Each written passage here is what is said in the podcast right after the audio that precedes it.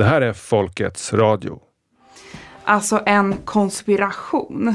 Ja, men att människor, ofta mäktiga människor, typ politiker, har planerat någonting i hemlighet för oss andra för att liksom försöka snå åt sig mer makt eller för att göra någonting ondskefullt. Nej, det här är alltså helt fel och det finns inga bevis för att någon av de här teorierna stämmer.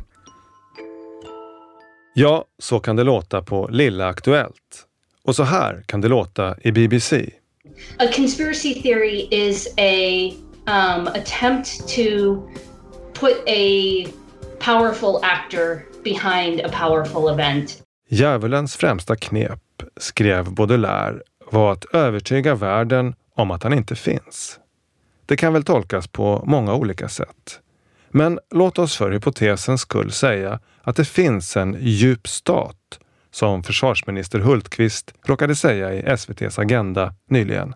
Så att det här är ingenting som hanteras med, med vänster hand eller är någonting som man inte tar på allvar. Det här är frågor om verkligen hur den djupa staten ska fungera. Och att denna djupa stat skulle sätta spinn på vårt språk så att vi omöjligen kunde prata om den djupa staten utan att framstå som paranoida och knäppa. I mean, we know there are some traits that make it more likely that people will believe in, in conspiracy theories, things like extreme paranoia, deep suspicion of other people. En ensam galning som agerat på egen hand, fine. Men i den stund du antyder att underrättelsetjänsterna varit inblandade och att de gått mäktiga affärsintressens ärenden, då kan vi avfärda dig som en stolle, en foliehatt. And who shot John F. Kennedy? Surely the CIA were involved. Oh dear, it looks like reading online conspiracies has sent Neil down the rabbit hole. Vi får veta att det pågår en epidemi av konspirationsteorier. Studien exemplifierar med att Unesco och EU-kommissionen ser en ökning av konspirationsteorier nu. Men man skulle också kunna säga att denna uppsjö av varnande dokumentärer, radioprogram, artikelserier, seminarier och myndighetsrapporter kan sägas utgöra en epidemi av konspirationsförnekelse. Eh, nej, men det, det, är faktiskt tyvärr så här att de som ligger lång, längst ut på den här konspirationsteoretikerskalan, de tenderar att dränera väldigt mycket energi ur oss. Det bästa vi kan göra, om vi får tro psykologen hos Epstein i P1, kanske helt enkelt är att säga upp bekantskapen med de som tror på konspirationer. Men hon kanske blir jätteledsen. Vi har varit vänner sedan vi var 15 och säger så här, Louise, du kan inte svika mig, du kan inte överge mig. Du är den enda som brukar förstå mig. Ja, oh, fast den här gången kanske, kanske det är det du måste göra tyvärr. Vad är syftet med den här kampanjen? Och varför är den så extrem just nu? Om man ska vara riktigt konspiratorisk så skulle man ju nästan kunna köpa Baudelaires citat och tro att det är någon stor konspiration i görningen och att man just därför vill göra det så svårt som möjligt att prata om den och samtidigt bli tagen på allvar. Idéhistorikern Andreas Önnefors vid Uppsala universitet, som skrivit studien, menar att MSB behöver uppmärksamma allmänheten på faran med konspirationsteorier. Jag ser det som myndigheternas uppgift att eh, dels fortsätta med sin objektiva information och att påvisa på vilket sätt desinformation, konspirationsteorier och missinformation kan hota det demokratiska samtalet. Och den här experten som får skriva en rapport för MSB och som ständigt medverkar i olika mediala sammanhang och försäkrar oss om att idén om den djupa staten är en paranoid vanföreställning. Vem är han egentligen? Ja, det tycker jag är det minsta. Alltså, om man säger att det här var en expert om konspirationsteorier, då borde man ju nämna, och dessutom är, är han medlem i en hemlig orden. Jag tycker det är rimligt. Och kanske borde man inte alls fråga honom som expert, utan välja någon annan som inte sitter på två stolar i den här frågan. Frimurare? Kanske något mer vi bör känna till? Vilken är hans egen relation till underrättelsetjänsten? Det kan jag ju tyvärr inte svara på.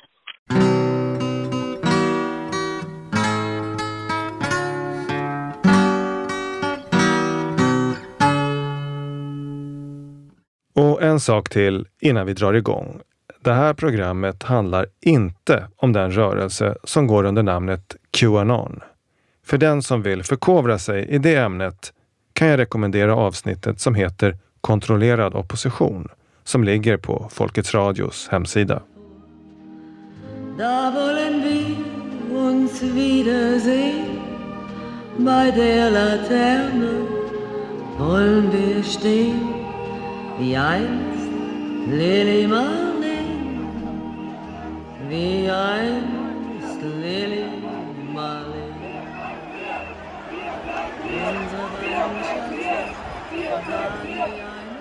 Det är gamla och unga och det är hippies och det är eh, män med slips och det är läkare och det är advokater, det är lärare och det är städare och det är busschaufförer och restaurangbiträden. Och eh, det är så många olika personer. Och i massmedia då, då, då beskrivs det som att det är en rörig trupp eh, med människor med olika åsikter och då misstänkliggörs det. Istället för att presentera det som en ganska bred folkrörelse som inte vill ha den här coronapolitiken och som vill ta kontroll över sina liv igen.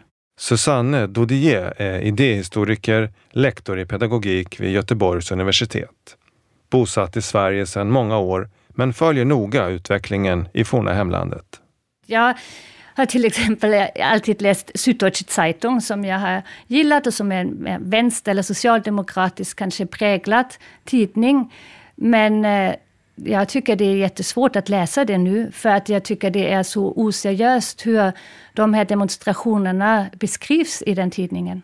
Någonting som jag alltid har betraktat som mycket seriöst kan inte jag lita på längre. På grund av att jag känner så många vittnesmål från de här demonstrationerna och känner så många personer som är med i de här demonstrationerna. Och på grund av att jag betraktar dem som väldigt vettiga personer så kan inte jag acceptera sen när, när de här demonstrationerna skildras på ett helt annat sätt. Deine Schritte kennt sie, deinen schönen Gang. Alle Abend brennt sie, doch mich vergaß sie lang. Und sollte mir ein Leid geschehen, wer wird bei dir? I Tyskland är restriktionerna mycket mer omfattande. Under perioder har till exempel mina föräldrar inte fått eh, lämna sitt hus eller de har fått lämna sin lägenhet men bara några kilometer. Och de har behövt vara hemma igen på kvällen för att det var utgångs, utegångsförbud på nätterna. Och om man blir påkommen av polisen, och det finns väldigt mycket mer polis i Tyskland än i Sverige, så får man betala höga böter. Också att det är ett sånt angiverisamhälle.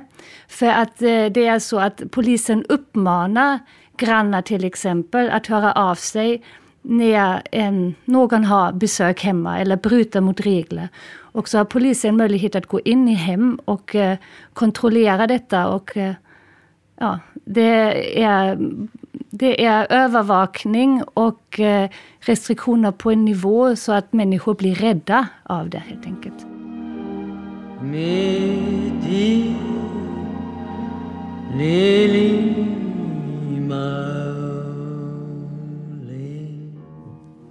Eh, konspirationsteorier bygger ofta på beskrivning av en alternativ verklighet i förhållande till kunskapsproducerande institutioner.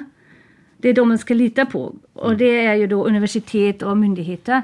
Men tron på den alternativa verkligheten som står i strid mot expertkunskap riktas även mot juridik, akademisk forskning eller kunskapsintensiva företag som arbetar med ny teknologi, läkemedel, vaccin. Som vi nämnde i anslaget har Myndigheten för samhällsskydd och beredskap, MSB, beställt en studie som publicerades i april i år. Den heter Konspirationsteorier och covid-19 mekanismerna bakom en växande samhällsutmaning. Susanne Dodier har noggrant läst igenom studien och funnit åtskilligt som hon anser vara problematiskt. Faktabaserad beslutsfattning och rättssäker myndighetsutövning hotas av de konspiratoriska berättelserna. Alltså att det finns massa expertkunskap och om man ifrågasätter de här institutionerna eller någonting som de här har sagt om institutionerna, då är det farligt. Så det betyder att man inte kan kritisera kunskapsproducerande institutioner längre. Mm. Och sen står det på ett mer övergripande plan är det oroande att konspirationsteorier har en potential att underminera samhällelig och mellanmänsklig tillit som är förutsättning för öppna demokratiska samhällen. Och jag skulle säga, det är inte alls tillit som är en förutsättning för öppna demokratiska samhällen. Utan det är ju öppenhet, det är ett öppet samtal, en öppen diskussion. Det är det som kännetecknar ett öppet demokratiskt samhälle. Och när man säger att vi ska inte kritisera kunskapsproducerande institutioner och myndigheter, utan vi ska ha tillit för om vi inte har det här tillit och börjar kritisera och ifrågasätta, då hotar vi det öppna demokratiska samhället. Då är det helt bakvänt. Det jag tänker på också när du läser de här raderna, det du berättade då från mediebevakningen av det som sker i Tyskland. De, de ger en falsk bild av verkligheten. Men om du ger uttryck för det, då har du en slags underminerad tillit till massmedia som gör dig då i princip till konspirationsteoretiker. Ja, så förstår jag det. Alltså så snart som man ifrågasätter de här kunskapsproducerande institutionerna. Mm. Och det är ju ja, forskning och absolut också etablerade media, eh, public service. Om man börjar ifrågasätta vad de säger, då blir man ett hot till plötsligt mot den öppna demokratin. Alltså jag ska inte själv tänka och fundera över om saker är rimliga eller inte, utan jag ska bara acceptera och ha tillit. Tillit är ju ja, varför ska jag tillit? Är det inte mycket bättre att jag, att jag själv granskar och eh, prövar om någonting är rimligt och sannolikt? Och, alltså, tillit är ju direkt ett hot mot det öppna demokratiska samhället skulle jag säga.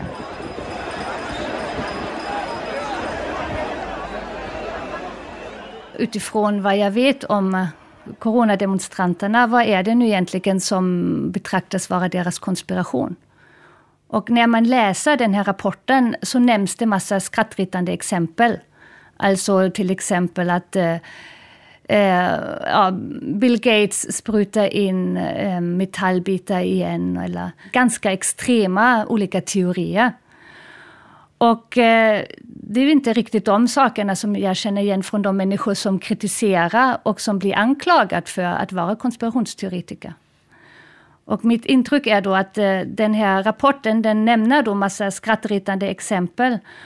Och eh, de är så uppenbara så att det är lätt för massan att förstå direkt att ja, men det här är ju totalt tokigt och om någon verkligen tror på sådana här tokiga saker då måste vi göra någonting åt det för det är ju helt förfärligt. Välkomna till Nordgren och Epstein i P1. Om vi då tänker så här, vi har ett par, plötsligt så börjar en i paret tro att jorden är platt. Är det meningsfullt då att gå till familjerådgivningen? Det, det lyckas inte övertyga partnern om att jorden inte är platt. Och eh, det skapar en sån, ett, falsk fiende för att eh, alla helt plötsligt kan vara överens om att det finns helt tokiga människor som blir helt farliga när de verkligen får makt för att de är så irrationella. Och det gör att man då inte pratar om det som är rimliga invändningar mot, um, ja, mot covid-politiken. Jag skulle kunna lägga flera minuter på att bara räkna igenom alla radio och tv-program, allt skolmaterial och statligt sponsrade föreläsningar och you name it som det senaste året varit inriktade på att varna människor i alla ålderskategorier för faran med konspiratoriskt tänkande. Och Sveriges två största dagstidningar har nyligen haft varsin stort uppslagen artikelserie på detta tema. Jag blev kontaktad av en frilansjournalist som på uppdrag av Svenska Dagbladet skulle skriva en artikel om konspirationsteorier. Eh, och eh, artikeln skulle inte handla om människor som tror på galna konspirationsteorier utan om att lyfta omdiskuterade frågor där det finns utbredda alternativa synsätt. Mona Nilsson är frilansjournalist och leder Strålskyddsstiftelsen. Hon har i snart 20 år skrivit om forskningen kring mobilstrålningens hälsorisker. Eh, artikelserien skulle ha namnet De kallar oss konspiratörer. Eh, men problemet var ju då att eh, fokus skulle inte ligga så mycket på själva frågan utan mer hur det är att ha en åsikt som majoritetssamhället inte håller med om och inte anses accepterad eller inte tas på allvar. Men, men vad var det som, som fick dig då att känna att du ändå ville vara med i det här? För det låter ju spontant som någonting man skulle avböja. Ja, jag kände ju ändå att det var en möjlighet att eh, till SVDs läsare åtminstone få ut ett, ett sakligt budskap om att eh, att, att vara kritisk till 5G-utbyggnaden och kritisk till mobilstrålning så som det, så som det är nu i, i samhället där människors, människor accepterar Eh, exponeras för eh, känt skadliga nivåer av strå, mikrovågsstrålning från den här trådlösa tekniken. Det tyckte jag fanns en viss möjlighet och skulle vara ett bra tillfälle eh, om artikeln gjordes på ett seriöst sätt. Sen då så, så blir du intervjuad och eh, intervjun vad jag förstår verkar som att den, den tyckte du kändes bra. Men sen väljer du ändå att, att hoppa av det här. Berätta vad som hände. Ja, det var ju så att intervjun gick väl förhållandevis eh, bra och frågorna var eh, relativt snälla. Eh, problemet var att eh, journalisten eh, efteråt, efter intervjun kom, eh, med kom några följdfrågor.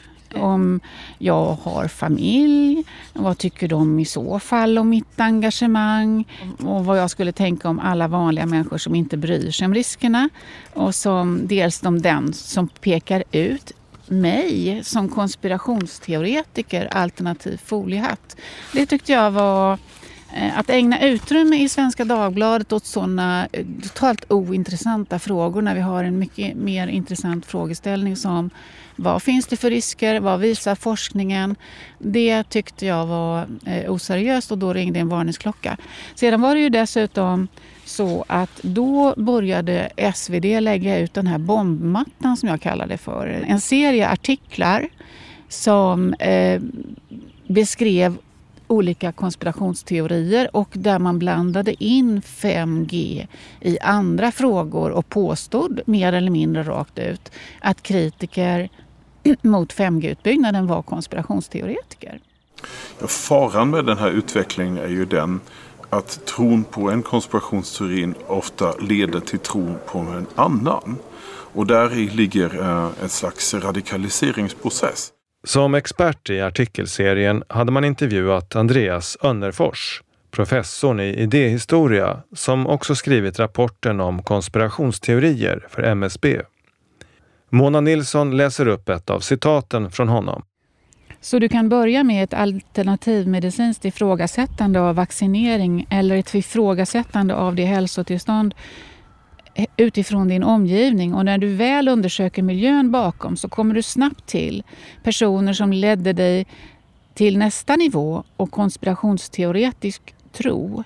Och därifrån är steget inte långt att helt lämna verkligheten. I slutändan finns naturligtvis faran att man hänger sig åt våldsbejakande extremism. Jag menar, det här är, det här är så beklämmande, så bedrövligt. Och jag tycker att det är Önnefors och DN och Svenska Dagbladet som i själva verket är de som ägnar sig åt att sprida konspirationsteorier. Mona Nilsson väljer alltså att avbryta sin medverkan i artikelserien, vilket hon meddelar i följande brev till reportern. Jag har tyvärr blivit tveksam till att delta i din artikel som ställer mig frågan till vilket syfte artikeln om konspirationsteorier har. Detta mot bakgrund av den senaste veckans serie med obehagliga anspelningar på terrorister, mycket guilt by association och konspirationsteorier i både Svenska Dagbladet och DN. Bland annat gör Tovesson från MSB häpnadsväckande och extremt obehagliga uttalande igår i DN om potentiella terrorister efter att ha nämnt 5G och konspirationsteoretiker som utgörande citat, ett potentiellt allvarligt hot mot samhällets säkerhet, mot liv och hälsa samt samhällets funktionalitet. Om det är så att din artikel med mig är del i denna, konspira i denna konspirationsteorisoppa med anspelningar på terrordåd så måste jag härmed tacka nej till deltagande här. Det här är bortom all anständighet och hederlighet. Jag har arbetat seriöst som granskande frilansjournalist som ledare av Strålskyddsstiftelsen i sammanlagt 18 år. Jag har byggt mycket av mitt arbete på att studera och presentera forskning, vad forskare och läkare anser om riskerna samt granskning av myndigheternas hantering av frågan. Jag har gjort det trots vetskapen om den smutskastning som erfarenhetsmässigt alltid drabbar det som kritiserar ekonomiskt inflytelserika intressen. Det har jag kunnat hantera och stå ut med eftersom jag har stått på fast grund med sanningen om vad forskningen visat och vad hundratals forskare säger. Men den vetenskapliga grunden ska du ju inte beskriva, eller hur?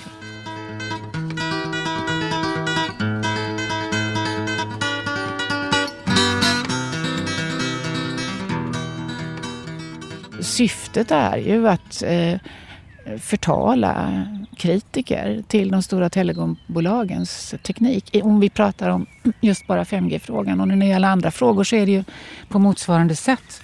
Det vill säga det är shoot the messenger som är hela syftet. Jag tycker fruktansvärt illa om begreppet konspirationsteoretiker därför att det är, en konspirationsteori är ju egentligen grunden för journalistiskt grävande eh, arbete, det vill säga att man börjar undersöka olika frågor och sen så jobbar man sig vidare och hittar, eh, samlar mer och mer bevis. Så att en grävande journalist är ju i grunden från i början av sitt arbete en konspirationsteoretiker. Det vill säga att man ser att någonting möjligen inte har gått rätt till och sen så börjar man undersöka. Come on and take a walk with me through this green and growing land. Walk through the meadows and the mountains and the sand. Walk through the valleys and the rivers and the plains. Walk through the sun and walk through the rain. Here's a land full of power and glory, beauty that words cannot recall. I pilotavsnittet till Folkets Radio pratar jag om vad jag kallar en kortlek med olika smutskastningskort som makten kan spela för att diskreditera kritiker och meningsmotståndare och på så sätt undvika en diskussion om själva sakfrågan. Låt säga att vi diskuterar Israel-Palestina du börjar prata illegala bosättningar, tortyr och en brutal militär ockupation. Och jag vill inte in i den diskussionen. Så jag säger, du är antisemit. Jag diskuterar inte med antisemiter. Eller låt säga att du är fredsaktivist och kritiserar den svenska smyganslutningen till Nato. Och jag vill inte in i den diskussionen. Så jag kallar dig för rysk megafon och Putinkramare. Och låt säga att du är forskare och vill diskutera varför myndigheter rekommenderar att de som har haft covid-19 och borde vara immuna ändå ska vaccineras. Så har vi väl aldrig gjort förut? Nej, det är möjligt, men eh, jag diskuterar inte med antivaxare. Ni är faktaresistenta, så det är lönlöst. Och så har vi såklart ordet konspirationsteoretiker. If you look at what people do with conspiracy theory, they don't just say, here's a conspiracy theory, and people come along and say, well, there's a problem with it, there's a problem with it here, maybe it's true here. No, their point is to stop communication and not address it. I mean, they're not going to sit there and argue with you about it. They are going to shut it down by labeling it. Lance DeHaven Smith är professor emeritus vid Florida State University och är kanske världens ledande forskare när det gäller att studera konspirationsteoribegreppets historik och evolution, vilket han gör i boken Conspiracy Theory in America. You know, everybody knows they use spin, and, but what people don't take from that is spin can be essentially weaponizing language. You can take and build words, and so the language is terribly powerful. Ordet konspirationsteori, konspirationsteoretiker, är såklart också ett av smutskastningskorten i leken.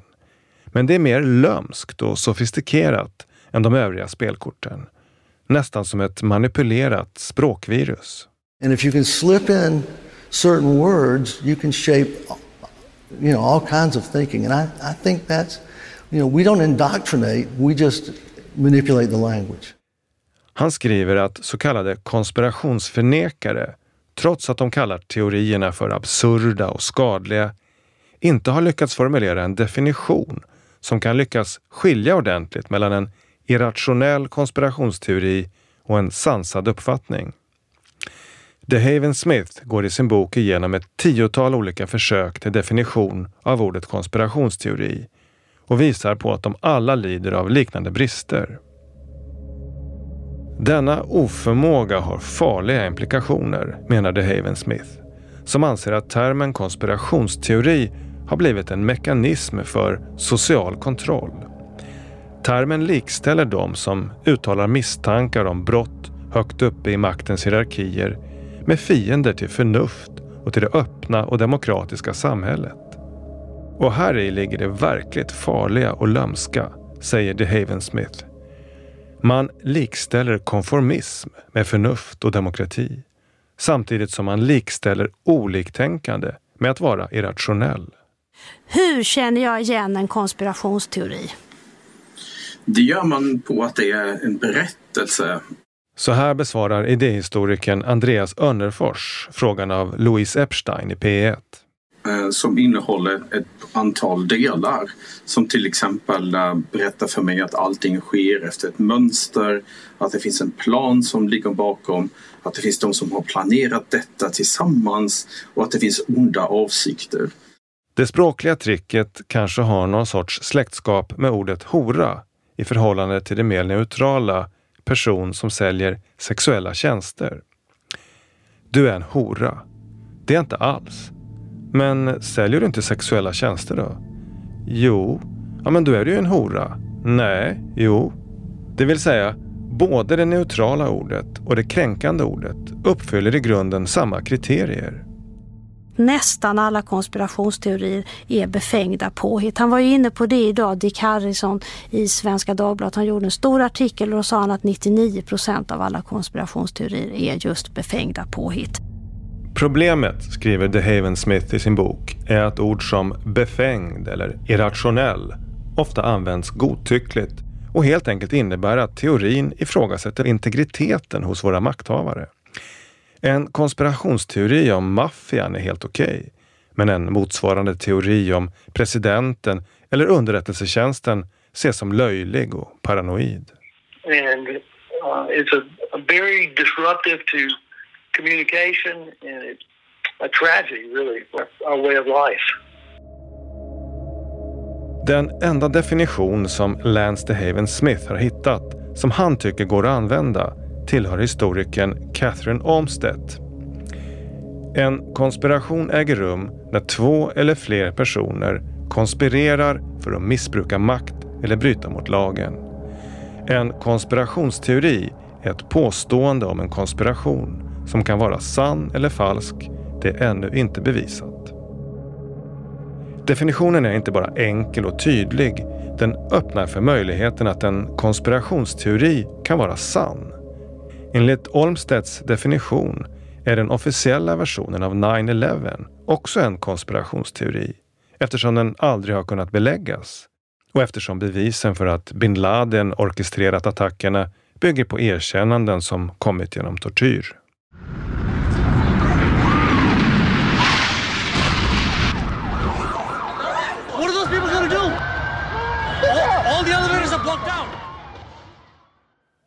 Jag menar, jag trodde ju inte på det här fram till 2015 eller någonting. Då när jag började komma i kontakt med människor som, som skrev saker som att ja, men de här husen de sprängdes och det var sådana här speciella militära sprängmedel som man använde som inte låter så mycket och sådär. Jag tänkte ju det här är ju helt tokigt. Men, men jag är ju nyfiken och, och jag vill utmana och jag tycker om konflikter. Så jag gick ju in i de där diskussionerna och försökte argumentera emot. Mattias Forsgren är gymnasielärare i biologi. Han beskriver hur jobbigt det kändes när han började tvivla på den officiella versionen av 11 september-attackerna. Men sen fick jag ju bevisen presenterade. Jag, jag, jag, såg i de vetenskapliga undersökningarna där de till exempel hittade spår av de här sprängmedlen, olika former av spår. Eh, Ja, jag började titta på filmerna. Jag började höra framförallt på vittnesmålen från brandmän och människor som hade varit i husen när de exploderade och så vidare. och så vidare. Seismologiska data. Det är hur mycket som helst liksom. Och då fick jag ju bara erkänna att jag hade fel. Och det var ju, det var ju läskigt. Alltså jag blev ju, då, då blev man ju paranoid. Man tänkte liksom, nu har jag, liksom, när jag accepterat det här, nu hamnar jag på någon lista liksom. så det, det är ju inte så att man söker sig till att man vill tro på sådana saker. Jag menar, jag funkar väl likadant som alla andra. Det finns vissa sanningar som vi har en predisposition för, så att säga, att inte vilja ta till oss.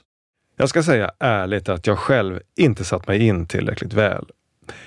Men frågan är hur många som ens skulle vilja sätta sig in i det här ämnet.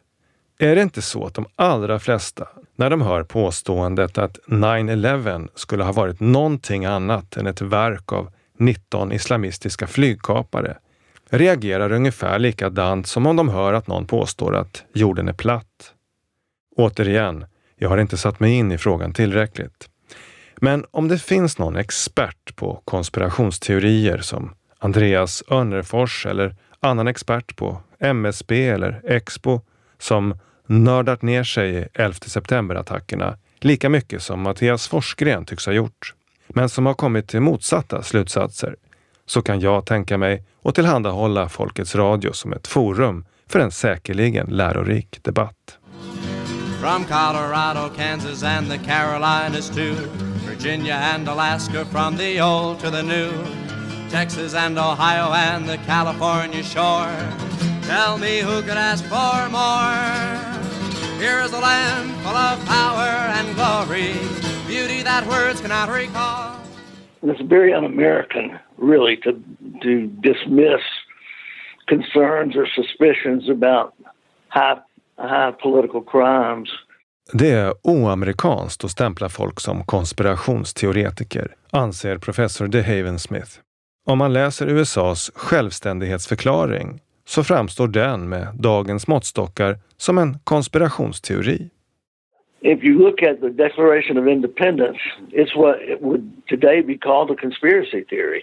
Det är egentligen först under andra halvan av 1960-talet som ordet börjar användas utanför akademiska kretsar.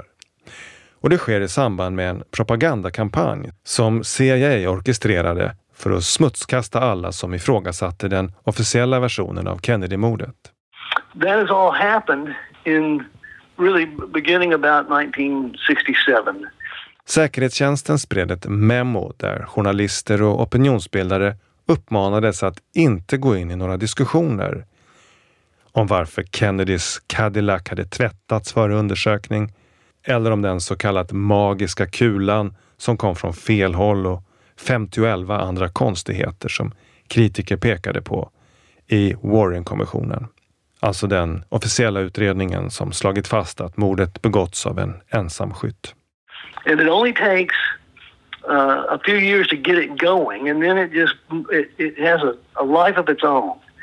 It becomes more increasingly negative CIA-kampanjen blev enormt framgångsrik. Efter några år hade den nya innebörden av ordet satt sig i det allmänna medvetandet och som ett språkligt virus börjat leva sitt eget liv. and to the point that when somebody says it, it automatically people recognize it. I, I know what that is. That's a conspiracy theory, and it's no good.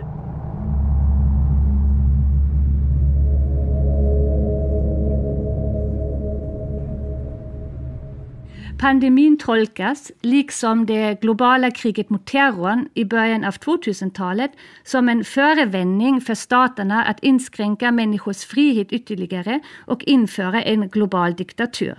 Idéhistoriker Susanne Dodier läser upp några valda delar ur MSB-rapporten om konspirationsteorier som släpptes i våras. Men inom konspirationsteoretikernas fält finns det inget utrymme för att föra en nyanserad diskussion.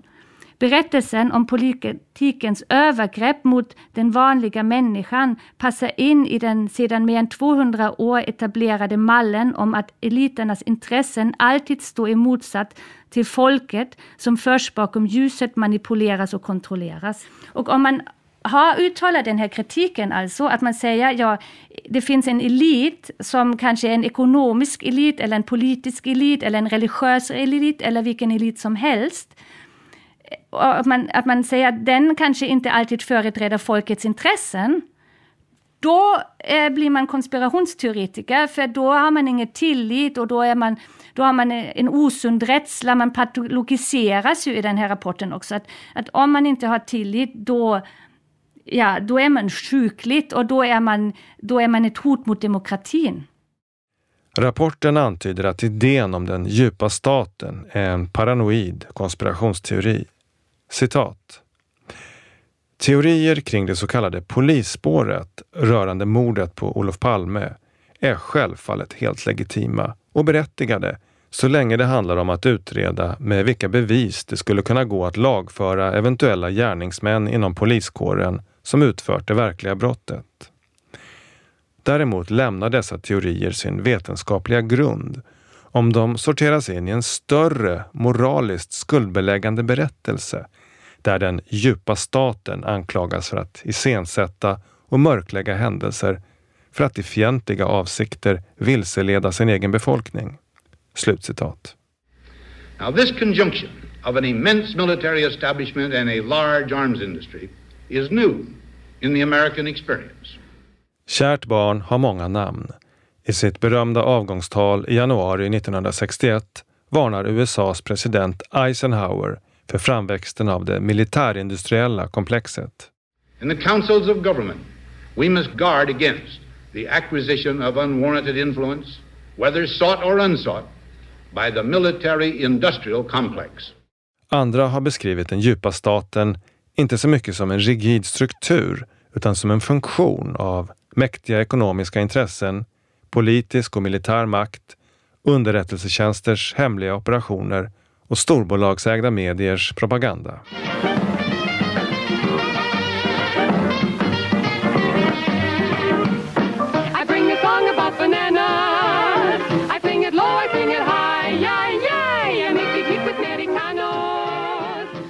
Statskuppen i Guatemala mot den demokratiskt valde presidenten Jacobo Arbenz 1954 kan tjäna som ett skolboksexempel. Det mäktiga bolaget United Fruit såg sina ägor och vinster i landet hotade av den nya presidenten och CIA kopplades in för att ställa saker till rätta. Här ur en dokumentär utlagd på Youtube om hur den djupa staten tvingar bort Arbenz och istället installerar den auktoritäre ledaren Castillo Armas. Castillo Armas was handpicked by the CIA, the head of a CIA-sponsored military coup.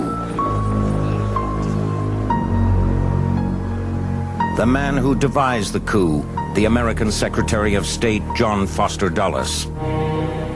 The mastermind of the coup is brother Alan Dulles, director of the CIA, a veteran of covert operations. The man who orchestrated the propaganda campaign, Agent E. Howard Hunt, who later became the notorious Watergate burglar. Andreas Önnefors skriver i MSB-rapporten att konspirationsteoretiker tror att det finns citat onda avsikter riktade mot det allmänna bästa. Att man tänker sig att om en händelse skadar väldigt många människor så måste uppsåtet bakom den här händelsen också ha varit ett ont uppsåt. Så med andra ord är de människor som kan hållas ansvariga för händelseförloppet per definition också onda. De skyldiga är inte bara skyldiga utan de är också genuint onda. Ja, termer som ont och gott för ju kanske tankarna till folksagor och det är ju knappast något som vi ska förknippa underrättelsetjänster med. CIA har numera blivit hbtq-certifierade och lägger ut sina Pride-kampanjer på sociala medier. Um, we can make a real difference. Rainbow logo! That, let's do that. Rainbow logo, done and done. Happy Pride! Vem minns deras otaliga inblandningar i statskupper och politiska mord? Eller deras stöd till terrorgrupper? Det gör den prisbelönte journalisten Alan Nairn som rapporterat om CIAs militära stöd till olika dödsskvadroner i Centralamerika. Här intervjuad i Democracy Now beskriver han deras fruktansvärda brott mot civilbefolkningar. Känsliga lyssnare varnas. Uh, the shipment of weapons, uh, money, uh, intelligence and the provision of political cover to the army of Guatemala as they were sweeping through the northwest Mayan highlands wiping out 662 rural villages by the Army's uh, own count, uh, decapitating children, crucifying people, uh, using the tactics that in, in this era we associate with uh, ISIS. In the case of El Salvador, uh, after the uh, massacre in El Mozote, where a U.S. Uh, trained battalion uh, massacred more than uh, 500 civilians, slitting the throats of children along the way. Uh, death squads, which had a, a particular practice of cutting off the genitals of their victims, stuffing them in their mouths, and putting them on open display on the roadsides of El Salvador.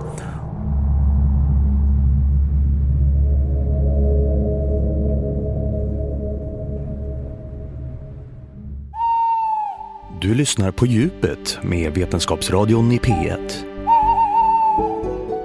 Idéhistorikern Andreas Önnefors säger att det finns elva faktorer som kännetecknar en konspirationsteoretikers tänkande. När han påannonseras i svenska medier nämns ingenting om att han också tillhör ett helt annat sammanhang. När han föreläser för sina frimurarbröder presenteras han så här.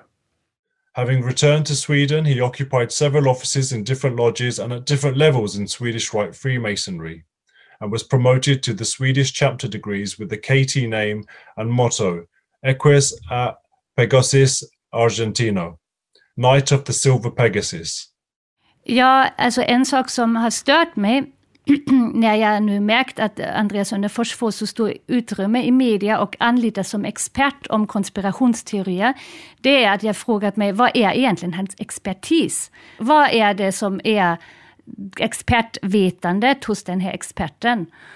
Och eh, när man eh, får i uppdrag att skriva en rapport om konspirationsteorier, då skulle man ju förvänta sig att den personen kanske har intervjuat människor som är med på de här demonstrationerna och, och frågat dem vad som är deras rädslor och deras oro och vad de önskar sig och, och varför de gick med på den här demonstrationen, alltså vad som är deras intentioner och allt detta. Det skulle jag förvänta mig att en expert gjorde. Men allt sånt har inte Andreas Önnefors gjort. Utan Andreas Önnefors, han är ju expert på frimureri. Det är det som är hans stora expertområde. Han har forskat om 1700-talets hemliga sällskap och han är också själv med i frimurarorden. Och han har i hela sin yrkesgärning, alltså forskargärning, forskat väldigt affirmativt om frimurare. Det betyder för frimurare och för hemliga sällskap och försökt beskriva hur otroligt viktigt eh, de, alltså de hemliga sällskapen och främst frimurarna då har varit för utvecklingen av det samhället som vi har idag. Finns det någonting som du ser som problematiskt med att han är en aktiv och, och ganska högt uppsatt frimurare som skriver den här rapporten och att det inte heller redovisas vad jag förstår i rapporten? Ja, det är ett jättestort problem för frimurarna. Det är ju en politisk organisation skulle man kunna säga. Alltså, det är delvis handlar frimureri om eh, individuell personlighetsutveckling och att man blir en bättre människa genom att delta i de här frimurarmöten. Men själva rörelsen har ju också en, en vision av ett bättre samhälle och, och, det samhället det är väldigt likt det samhället som coronakritikerna är rädda för. Nämligen ett globaliserat samhälle där det är experter som vet vad som är bäst och eh, som har fått då den här insikten genom att delta i det här brödraskapet. We need a great reset. We need a great reset. We need a great reset. Den numera välkända frasen från förra sommaren då Klaus Schwab, ordförande för Världsekonomiskt forum, pratade om visionen för en helt ny världsordning. Man blir väldigt partisk när en sådan person som har en sån tydlig politisk ambition och, och är aktiv också så tydligt politisk för, det, för globalisering, world citizenship, expertsamhälle och hemliga sällskap och hemlighet istället för ett öppet eh, demokratiskt samhälle. Om en sån person får skriva en sån rapport. Vad menar du med att Önnefors är aktiv i world citizenship? Ja, om man, om man googlar efter honom så um, finns ju massvis med föredrag där han um, lanserar den här idén om World Citizenship. Intentionality, perceptuality, conceptuality. We are choosing to shift our mind to best for the world, best for our world. Cosmopolitan rights and the idea of world citizenship in the 21st century has to challenge the intergovernmental order as such. Eh, han har också för, egna företag som lanserar den idén och som försöker sprida den. World Government eller en World Citizenship raderar ut just lokala skillnader och olikheter och, eh, och också individuella olikheter där man ska helt enkelt ordnas in i idén om någonting gemensamt. En sån här så kallad konspirationsteori som eh, Önnerfors tar upp och, och, som ofta diskuteras, den, den, kallas för the great reset. Och den har sitt ursprung då i World Economic Forum men den har också nära kopplingar till den här Agenda 2030. We need a great reset. Alltså, min fråga är, blir det lite problematiskt då om man om man får sitta och prata ganska raljant på de som tycker att det är problematiskt med the great reset. När man själv då med andra handen förespråkar en, vad jag förstår, ganska liknande utveckling med world government. Ja, det är ju nästan schizofren. Alltså att man också, det är inte bara det att hans eh, världsbild är ganska lik den av Great Reset. Och, utan det handlar ju också om att att han är medlem i ett hemligt sällskap och eh, att han kritiserar i den här rapporten att de som inte litar på människor och misstänker att det finns hemliga sällskap, att de har bristande tillit och ett hot mot det demokratiska samhället. Det skriver han i den här rapporten, så det blir också helt konstigt, för att egentligen är det som ett försvar för hemliga sällskap till slut. När han får skriva en rapport där de människor som säger men vi är rädda för hemlighetsmakeriet, eh, när han får uttolka dem. Det, det, han sitter där på två stolar, han är partisk och det är väldigt märkligt att en människa med en sån bakgrund då väljs ut att skriva den här rapporten och också få mediernas tillit som expert. Örnefors innehar den höga frimurartiteln riddare. I Sverige har han engagerat sig i flera loger och han är även invald i Grand Lodge of England där han blivit utsedd till Worshipful Master. Har han ytterligare något uppdrag som vi, allmänheten, borde känna till när vi får möta honom i egenskap av expert på konspirationsteorier? På Youtube finns ett föredrag som Önnerfors håller digitalt för sina frimurarbröder nu i januari 2021. Och i presentationen av honom sägs följande. Andreas is also a member of the Swedish Territorial Army and serves as an intelligence officer. Professor Andreas Onifers, the virtual floor is yours. Intelligence officer är det alltså en underrättelseofficer som har skrivit MSBs rapport och medverkat i dussintals radio och tv-program och i stort uppslagna artikelserier i DN och Svenskan.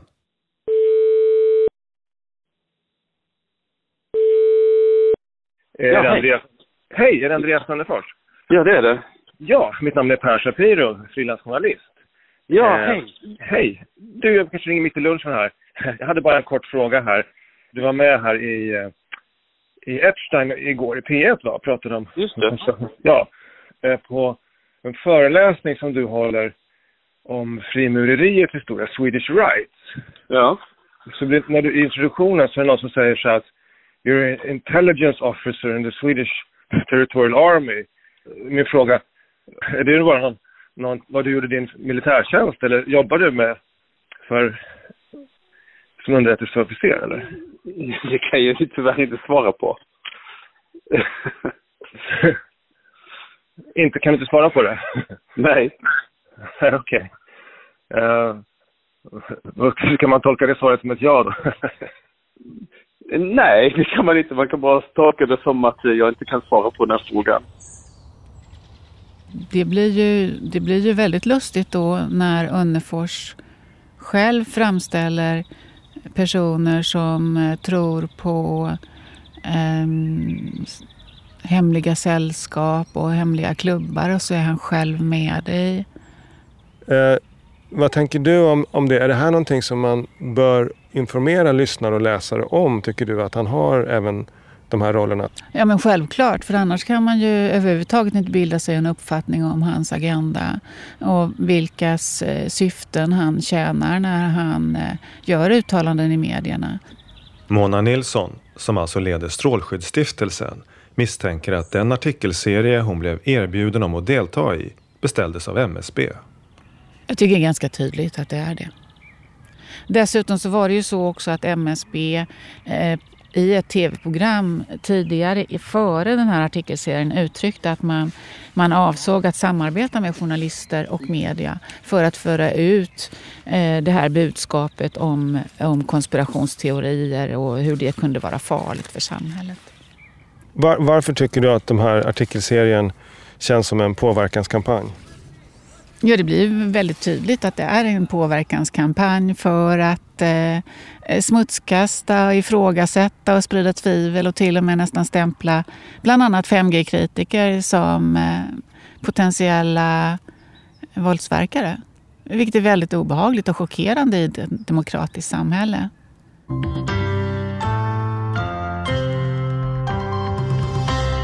Här i P1 Morgon ska det handla om vad man får och inte får säga om coronavirusets ursprung. Andreas Önnerfors, välkommen du också. Ja. Tack så mycket. Du är professor i idéhistoria på Uppsala universitet och författare till den här MSB-rapporten. Eh, vad är ditt svar?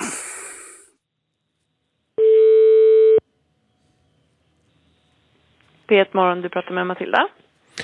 Ja, hejsan. Per Shapiro heter jag.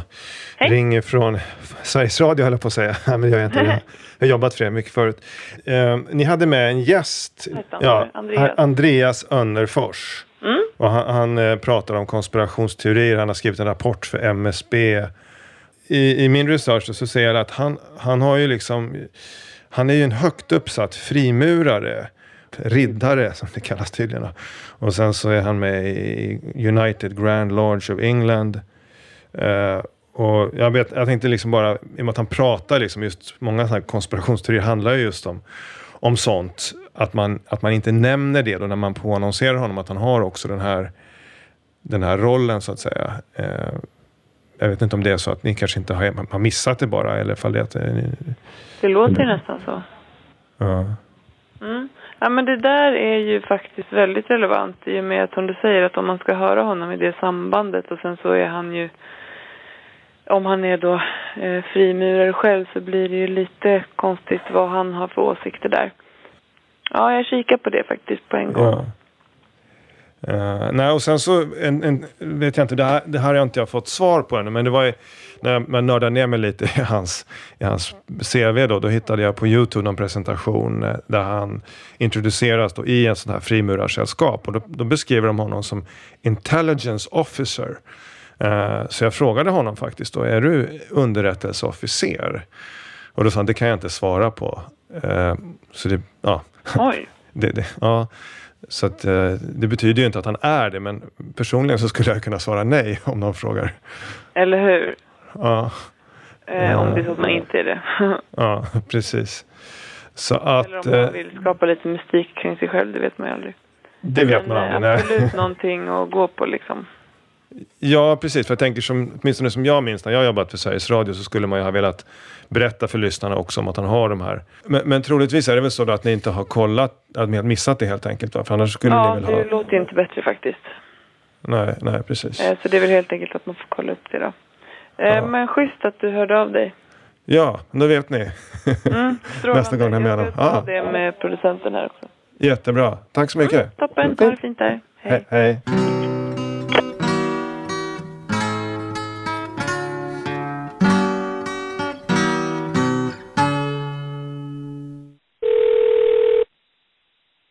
Välkommen till MSB, det växeln.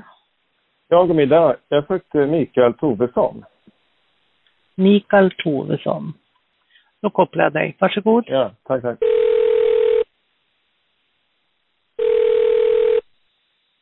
MSB-chefen meddelar svar på mina frågor skriftligen via presstjänsten. Hur kommer det sig att vi som allmänhet inte informeras om att rapportförfattaren är en högt uppsatt frimurare? Svar. MSB har inga kommentarer på personers fritidsintressen eller privatliv. Hur kommer det sig att vi som allmänhet inte informeras om att rapportförfattaren är underrättelseofficer? Svar. Rapportförfattaren Andreas Örnefors har fått uppdraget i sin egenskap av professor i idéhistoria och för sin kompetens inom ämnesområdet konspirationsteorier. Jag vill också veta huruvida MSB beställt eller på annat sätt varit inblandade i framtagandet av artikelserierna om konspirationsteorier i Svenskan och DN. Men svaret blir att frågan är felställd och därför inte går att besvara. Säger jag rätt? My God. Alltså, vad är det här vi döljer? Vad är det vi vill inte ska komma fram och ut? Och det finns många sådana saker. Och vi, ja, vi nästan lite så här, reclaim conspiracy theory. Vi borde prata om detta. What's that I hear now ringing in my ears? I hear it more and more. It's the sound of freedom calling, ringing up to the skies. It's the sound of the old ways of falling. You can hear it if you try. You can hear it if you try.